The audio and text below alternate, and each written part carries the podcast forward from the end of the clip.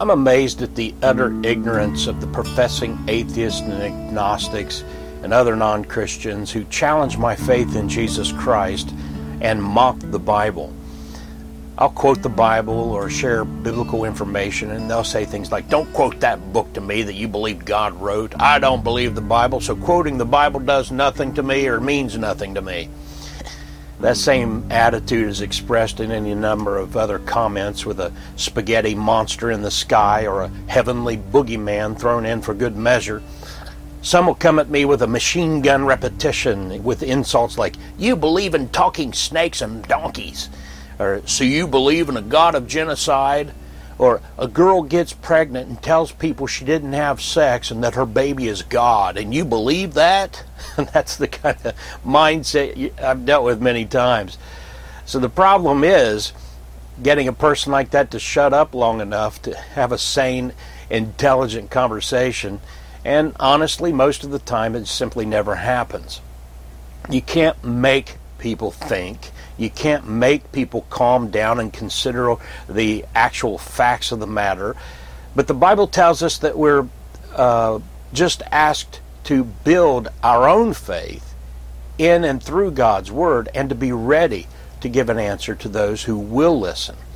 Jude 3 says, Beloved, when I gave all diligence to write unto you of the common salvation, it was needful for me to write unto you and exhort you that ye should earnestly contend for the faith which was once delivered unto the saints.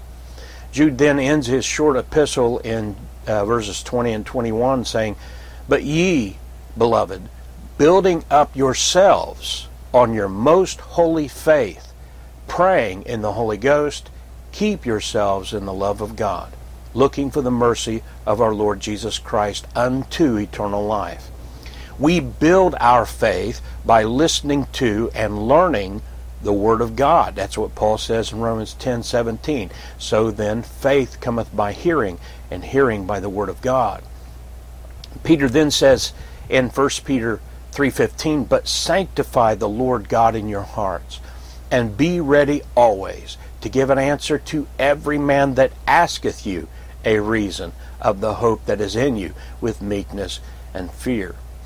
I believe that includes knowing the Bible and knowing how to defend the origin, the text, the historic transmission of the Word of God.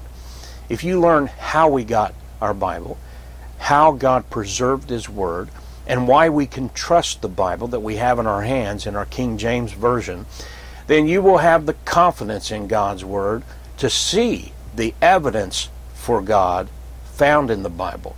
And once you see and understand that evidence, you can then confidently explain your faith in the Bible as God's Word to those unbelievers who will listen. But never lose sight of the fact that even if no unbeliever ever listens to you present the factual evidence supporting the accuracy and divine origin of Scripture, you will please Jesus. You're pleasing your Lord and Savior by knowing His Word, growing in His Word, and being ready to present the truth of His Word to the lost. I believe that in these days that we live, which I believe are the last days, we Christians need to see ourselves in the light of that situation that we're in. We are in those days that Jesus described as the days as it was, or he said, as it was in the days of Noah. And just like Noah built an ark, prepared to save those who would come on board, but only got a total of seven others to join him. Then we likewise, we must build up our most holy faith, as Jude says, just like Noah built that ark, and stand ready to bring others on board, even if few or even none choose to join us. In the end, Jesus will say to us, Well done, good and faithful servant. Thou hast been faithful over a few things, I will make thee ruler over many things. Enter thou into the joy of the Lord. That's from Matthew 25, 23. And that's what it's all about. Loving God, pleasing Him, and enjoying Him forever.